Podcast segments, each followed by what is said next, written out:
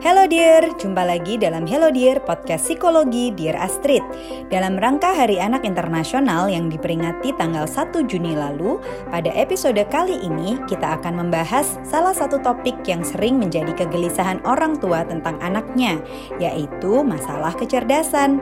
Orang tua sering merasa khawatir kalau anaknya kurang cerdas dibandingkan anak lain. Padahal ternyata ada banyak cara untuk mengukur kecerdasan itu sendiri. Untuk itu, pada episode kali ini kita akan mendengarkan Kak Febe Ilenia berbagi tentang kecerdasan majemuk. Langsung saja yuk kita dengarkan.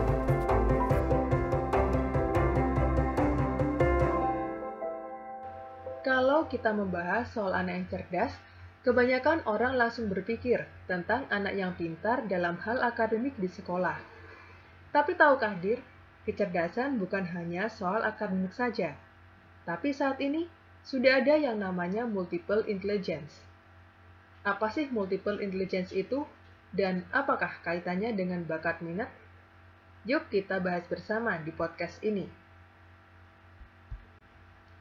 Jadi, Dir, bakat itu potensi yang kita miliki, sedangkan minat adalah ketertarikan kita terhadap sesuatu. Bakat plus minat plus usaha dapat menghasilkan keberhasilan. Multiple intelligence sendiri pertama kali dikemukakan oleh Howard Gardner tahun 1983 karena ia mengkritisi pandangan tradisional terhadap kecerdasan di mana hanya ada satu tipe kecerdasan yang berfokus pada kemampuan kognitif saja. Akhirnya ia memperluas pandangan kecerdasan dan membaginya menjadi delapan jenis kecerdasan. Kita akan bahas masing-masing kecerdasan bersama-sama. Yang pertama adalah kecerdasan linguistik atau bahasa, yaitu kemampuan menganalisa informasi dan memproduksi pekerjaan yang melibatkan kemampuan bahasa oral dan tertulis seperti pidato, buku, dan email. Individu dengan kecerdasan ini suka segala yang berhubungan dengan kata-kata, bahasa, menulis, sehingga kekuatannya adalah mudah memahami perkataan orang dan mampu mengekspresikan verbal dan tertulis dengan baik. Biasanya, dia akan menjadi jurnalis, penulis buku, wartawan, guru, pengacara, penyair, dan public speaker. Contohnya adalah William Shakespeare dan Oprah Winfrey. Yang kedua adalah kecerdasan logikal matematis atau angka yaitu kemampuan untuk mengembangkan logika dan bukti, membuat kalkulasi, dan menyelesaikan masalah logis. Kekuatannya adalah pintar menganalisa masalah dan operasi matematis. Ia suka dengan pola-pola dan strategi. Biasanya individu dengan kecerdasan ini memiliki profesi ilmuwan, insinyur, detektif, akuntan, dan programmer. Contohnya adalah Bill Gates dan Albert Einstein. Yang ketiga adalah kecerdasan visual spasial atau gambar, yaitu kemampuan untuk memahami informasi grafis dan mapping. Individu ini suka pada hal yang berhubungan dengan grafis, visual, imajinasi, kemampuan menggambar, di mana kekuatannya adalah pintar dalam menggambarkan dan membayangkan sesuatu. Biasanya individu ini berprofesi sebagai pemahat, pelukis, visual designer, arsitek, dan pilot. Contohnya adalah Amelia Earhart, Michelangelo, dan Vincent van Gogh. Yang keempat, kecerdasan kinestetis atau tubuh, yaitu kemampuan untuk memanipulasi objek dan menggunakan kemampuan fisik bervariasi. Ada timing dan kemampuan yang membutuhkan persatuan pikiran dan tubuh secara sempurna. Individu ini suka pada aktivitas gerakan fisik, di mana kekuatannya adalah mampu menunjukkan performa aksi dan memiliki kontrol fisik yang baik. Ia punya koordinasi mata tangan dan ketepatan yang baik. Biasanya ia menjadi atlet, penari, aktor, atau spesialis bedah. Contohnya adalah Yusru Hanyu, dan Michael Jordan. Yang kelima adalah kecerdasan musikal, yaitu kemampuan seseorang untuk menciptakan, mengaransemen, dan mengenali tipe suara yang berbeda dalam musik.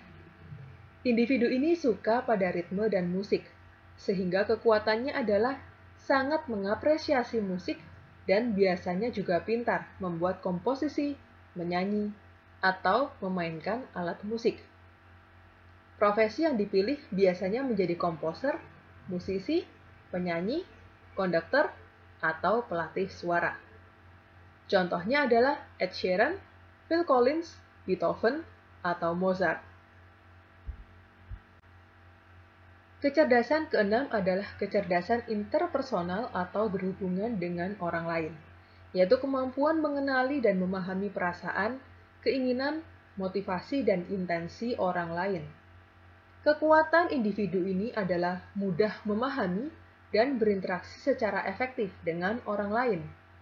Ia pintar berkomunikasi secara verbal dan bahasa nonverbal, sensitif terhadap perasaan orang lain, dan mampu melihat sudut pandang orang lain. Ia juga pintar memimpin orang lain secara efektif. Profesi yang dituju biasanya adalah psikolog, konselor, guru, tenaga sosial, politikus, atau sales. Contohnya adalah Mahatma Gandhi dan Mother Teresa. Yang ketujuh adalah kecerdasan intrapersonal atau berhubungan dengan diri sendiri, yaitu kemampuan seseorang memahami perasaan, keinginan, motivasi, dan intensi dari dalam dirinya. Kekuatan individu ini adalah memahami pikiran dan perasaan diri sendiri dan orang lain mampu merencanakan dan mengarahkan hidupnya, dan punya motivasi internal yang baik. Ia mampu melakukan introspeksi dan melakukan refleksi. Biasanya individu ini berprofesi sebagai psikolog, ahli spiritual, filsuf, penulis, teoris, atau peneliti. Contohnya adalah Aristoteles dan Maya Angelou. Kedelapan, ada kecerdasan naturalis atau alam, yaitu kemampuan individu mengidentifikasi dan membedakan tipe-tipe tanaman, binatang, atau cuaca. Ia juga sensitif terhadap sesuatu yang berhubungan dengan alam. Individu ini suka mempelajari sesuatu tentang alam, sehingga kekuatannya adalah pintar menemukan pola dan hal yang berhubungan dengan alam, baik tanaman, cuaca, dan juga binatang. Profesi dari individu ini adalah petani, pemburu, botanis, chef, konservasionis, gardener, meteorolog, geolog, dan astrolog. Contohnya adalah Charles Darwin dan Jane Goodall.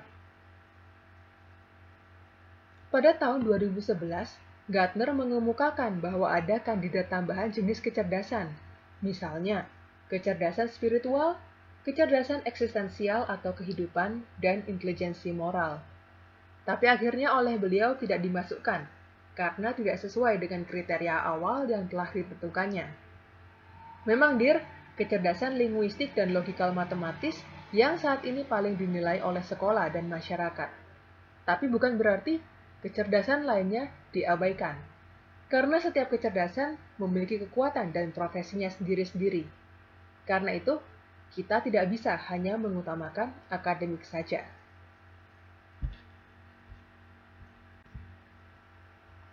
Untuk mengetahui kecerdasan multiple yang dimiliki, sebenarnya bisa dilihat sejak usia dini loh. Nah, untuk mengetahui kecerdasan yang dimiliki anak, orang tua bisa melakukan observasi terhadap anak. Coba lihat, apa kegiatan yang disukai anak, atau apa yang mungkin jago dia lakukan. Jago itu adalah ketika ia menunjukkan kelebihan yang tidak dimiliki anak lain atau di luar usianya ya, Dir. Semakin besar, biasanya minatnya akan semakin bertambah. Nanti ke depannya juga bisa dilakukan tes minat bakat. Oh ya, Dir, perlu diingat bahwa anak bisa punya beragam kecerdasan, tidak hanya satu. Teori malah bilang bahwa kita semua memiliki kedelapan tipe kecerdasan tersebut, Bedanya, pada tingkat keahliannya dan bidang yang paling enjoy kita lakukan. Bahkan kecerdasan itu bisa saling melengkapi satu sama lain. Misalnya, Dir, seorang perangkai bunga. Ia punya kecerdasan visual dan naturalis. Contoh lainnya, seorang dokter bedah. Dia harus punya kecerdasan visual, kinestetik, dan interpersonal.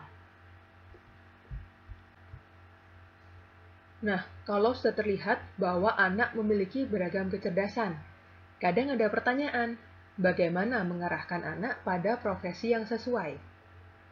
Ketika menghadapi seperti ini, orang tua perlu bangga.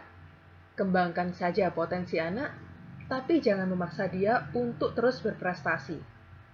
Bikin dia enjoy dan jangan justru malah membuat dia frustasi. Ketika kita malah mengklasifikasi atau membatasi, justru potensinya tidak akan berkembang dengan maksimal. Biarkan anak memilih sendiri nantinya mana yang dirasa paling enjoy dan nyaman untuk dilakukannya. Demikianlah satu ilmu yang bisa saya bagikan di kesempatan kali ini. Saya, Febe Ilenia Suradinata, MPC CHA Psikolog, untuk podcast Psikologi dari Dear Astrid.